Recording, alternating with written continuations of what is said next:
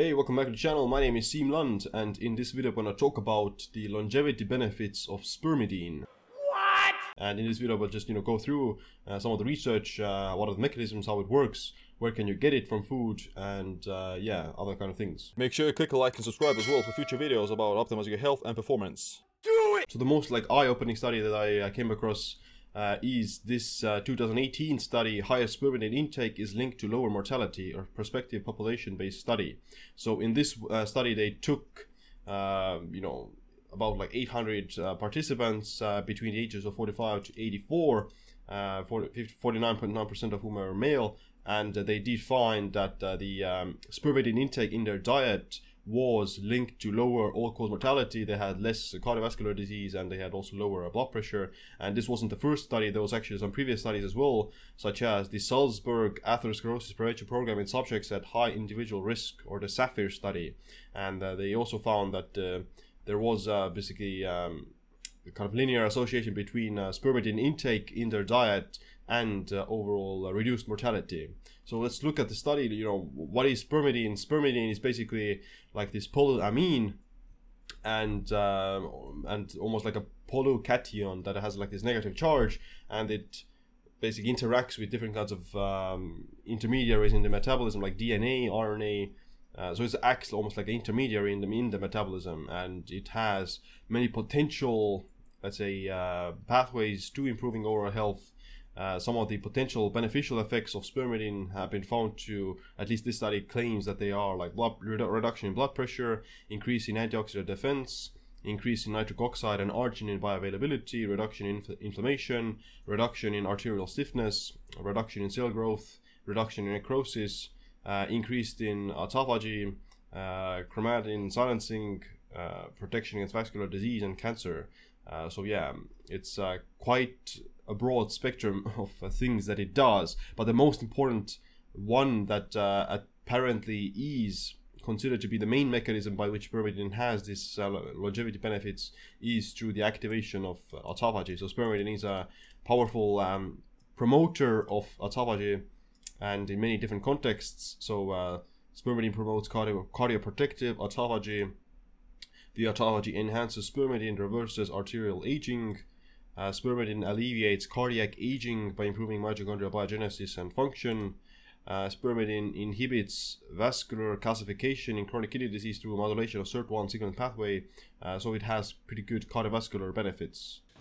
So in this study, they created these three uh, basically cohorts of people, um, which were like low spermidine intake, normal or moderate spermidine intake, and high spermidine intake. And uh, the results show that the high spermidine group uh, had a significantly um, better basically health outcome and a lower mortality in general. As you can see, then um, the deaths in the sperm high spermidine group were 67, whereas in the low spermidine group it was 171. So almost three times more deaths in the low spermidine group. And I mean, it was a pretty long study as well, like a 20 year uh, follow up. And these associations are also supported by other animal research that spermidine just extends lifespan in like um, roundworms and uh, fruit flies and basically mice and other kind of animals as well. Besides the cardiovascular benefits, then uh, spermidine uh, also helps with um, brain function and brain health. It has neuroprotective effects also through autophagy. So autophagy also boo- or autophagy also has neuroprotective effects, and spermidine uh, boosts that. Uh, the positive effect of spermidine in older adults suffering from dementia, so cognitive decline, can uh, benefit from that. Uh, inhibits neurodegeneration and delays aging. Uh, basically with mitophagy in C. elegans. And autophagy itself is also uh, one of those processes that is linked to uh, longevity and better health.